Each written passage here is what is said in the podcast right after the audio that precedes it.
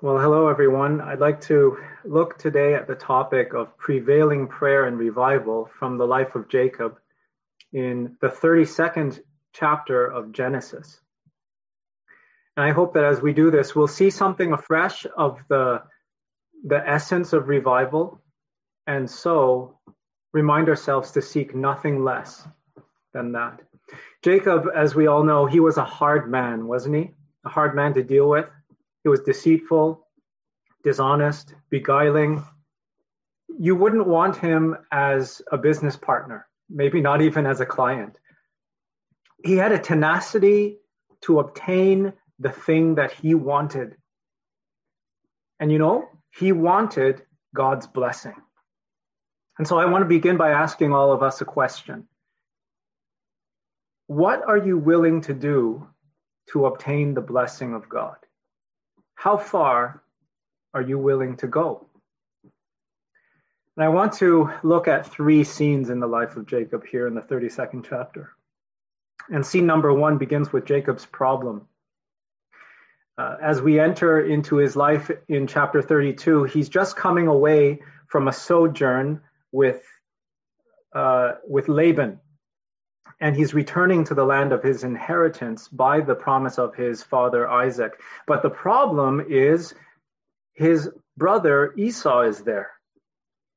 Esau was the firstborn who lost his birthright to this conniving younger brother, and Jacob's messengers come back with a startling report from a scouting expedition. And they say, Esau is coming at you with 400 armed men. And what does Jacob do? Well, he does what Jacob does he schemes, he plans. And this time he decides he's going to take his company and divide them up into two camps and arrange them just like so. And his reason is that if Esau attacks the one and destroys it, that at least creates an opportunity for the second one to escape. But you see what God has done? He has brought Jacob to the end of his own means. Vengeance is on his doorstep. And actually, in the best case scenario, he's going to lose half of everything he has. Scene number two is in verse 9. And Jacob said, O God of my father, Jacob prays. Jacob prays. He reminds God of his promise, of his purpose. He says, uh, but you said to the Lord, but you said, I will surely do you good. Well, that that's all well and good. I mean, Esau did despise his birthright after all. He sold it for a bowl of pottage. And so Jacob's claim is legitimate, but he is still a big man in his own eyes. And what about us? I mean, here we are, and we genuinely desire revival. And it, that our, our claim is legitimate because God has indeed promised to bless the church, to build his kingdom. But if, like Jacob here, we look for blessing only as God's cavalry to ride in at the last moment and save us from being overrun, then I believe we are falling short we are missing the heart of revival. So let's look at the third scene in Jacob's life and see if we can see what that is the heart of revival. In verse 24, we see Jacob's turning point. Because we read that after sending all his people on a, a, a way, Jacob was left alone. And that night, God came. I wonder, would you dare risk being alone with God? All alone in the dark? Or are you afraid of what he might do to you? Look, it was God who came to Jacob. It was God who engaged him and an all nighter of wrestling.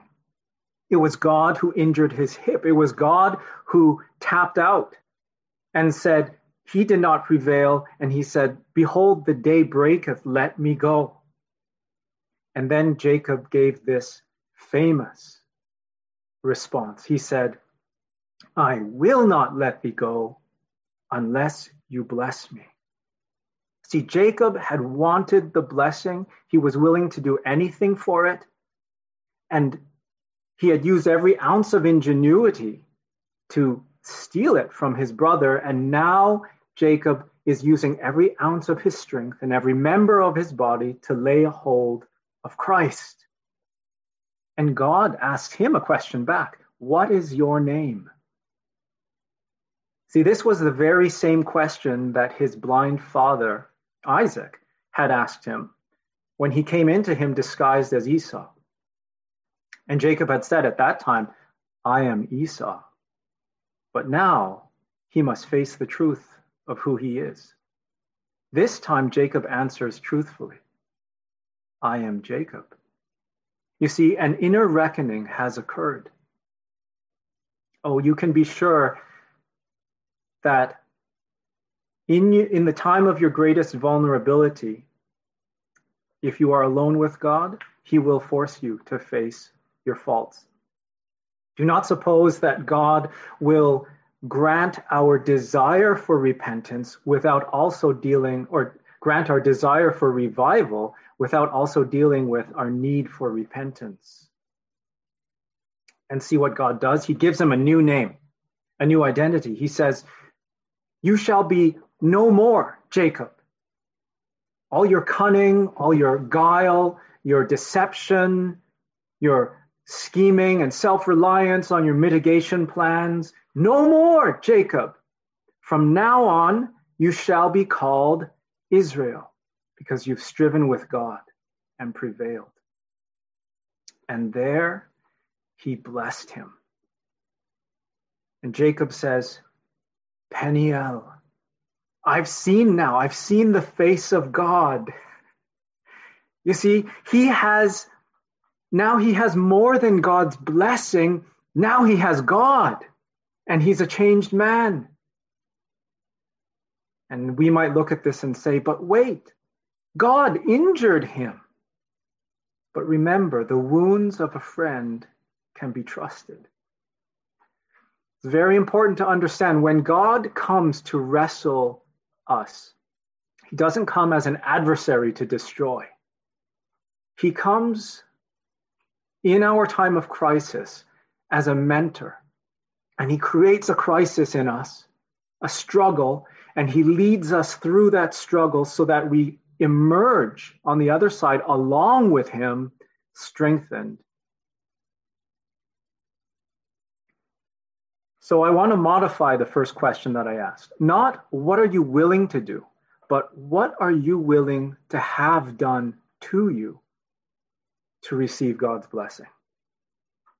What if it meant that God had to bring you to the ground, to injure you, so that you are never the same again? And so, from the life of Jacob, I take this lesson. This is revival. Revival is more than God's rescue from a darkening culture, culture bearing down on us with 400 swords. It's more than just the salvation of our loved ones. It's more than desiring God to fulfill his own promises to bless the church. It is the manifest presence of God beside you, behind you, all around you, and inside you. And when he comes, he will exhaust your own strength. He will injure you so that your inner man is renewed in his presence, and then he blesses you.